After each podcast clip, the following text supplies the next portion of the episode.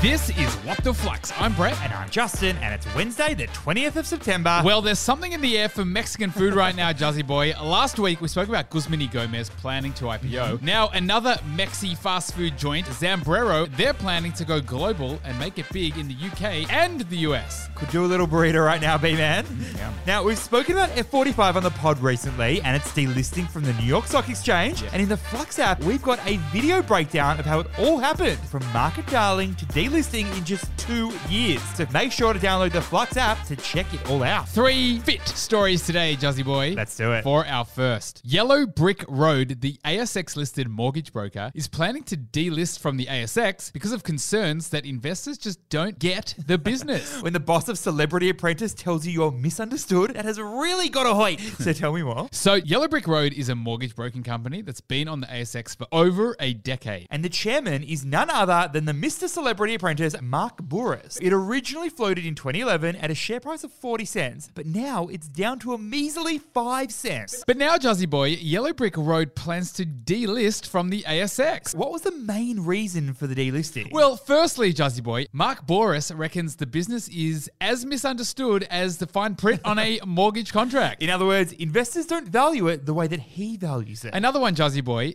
62% of the company's capital is held by just four shareholders. Wow. And the shareholders reckon this is distorting the liquidity and undervaluing the share price. Ooh, wow. So, what is the key learning here? Market liquidity means how easily an asset can be bought or sold without causing significant impact on the asset's price. Now, in Yellow Brick Road's case, there's a major concentration of shares among just a few investors. and this can lead to low liquidity. And this low liquidity can distort the true value of a company's shares. in other words, these shares ain't being traded frequently. Now, sometimes this scenario can mean shares are underpriced, sometimes it can mean shares are overpriced. in fact, Brett, Yellow Brick Road reckons there were some days where there were only $7,000 worth of shares. On those days, the share price closed down by one cent. And that one cent shift, Brett, it caused a $3.3 million drop in the company valuation. So, Yellow Brick Road's valuation has been very jittery, and that's why the company just needed to delist. For our second story, TikTok is diving headfirst into e commerce with the launch of TikTok Shop to all US users by early October and then the world. Just when you thought the talk may have been out of moves, Juzzy Boy, go on, go on. All right, whether you love it or hate it, B Man, TikTok is making waves and shaping culture all over the world. That is true. I did recently learn that uh, you think about the Roman Empire very often. and I learned about the way you girl mouth everything in your life. Correct, Amundo. But now, TikTok isn't just looking to shape culture, they're also looking to shape our shopping habits. TikTok recently announced its TikTok shop There'll be a shop tab for businesses so that TikTok users can actually buy products in app. and creators can actually earn commissions from selling these products. On top of that, though, B Man, they've gone all Amazon y on us. Yeah, they're also launching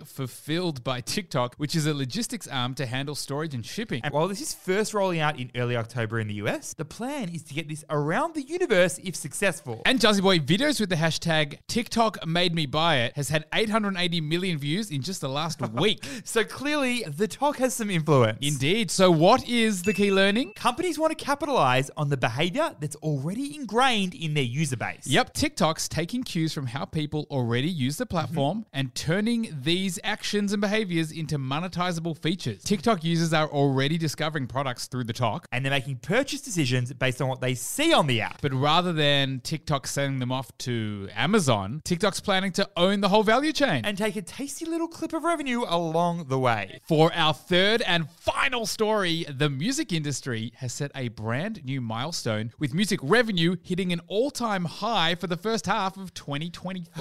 And I bet half of that moolah is from Calm Down by Rima and Selena. So, catchy. tell us what's going on here. Well, Jazzy Boy, the Record Industry Association of America is an industry body that represents the music recording industry in the US. And now they've just released their mid year revenue report. And it just so happens that the music industry has hit an all time revenue high of 8.4 billion US dollars for the first half of 23. Obviously, we've had bangers like Flowers and Escapism, and of course, you can't forget the Barbie movie album, which have been all over TikTok. Now, retail revenue in the music industry, it jumped over 9%, and wholesale revenue jumped over 8%. So, what is the key learning here? As the music industry adapts to the digital world, the way the industry looks at revenue is adapting as well. Traditionally, the music industry has just reported its retail revenue only. That's the amount of revenue from customers that pay for a download or a Spotify stream. This was the standard metric used to calculate music revenue in the past until things got a little complicated in the digital uh, universe. And that's where wholesale revenue comes in, B man. Yep, earning revenue as an artist looks very different on digital platforms like TikTok or like Vivo. Customers don't pay anything, but the platforms pay the creators through their ad revenue. So even though there's no direct sale to the end user, the platform still pays the creator or the label. B Man, F45 went from $2.5 billion all the way down to just over 10 million in two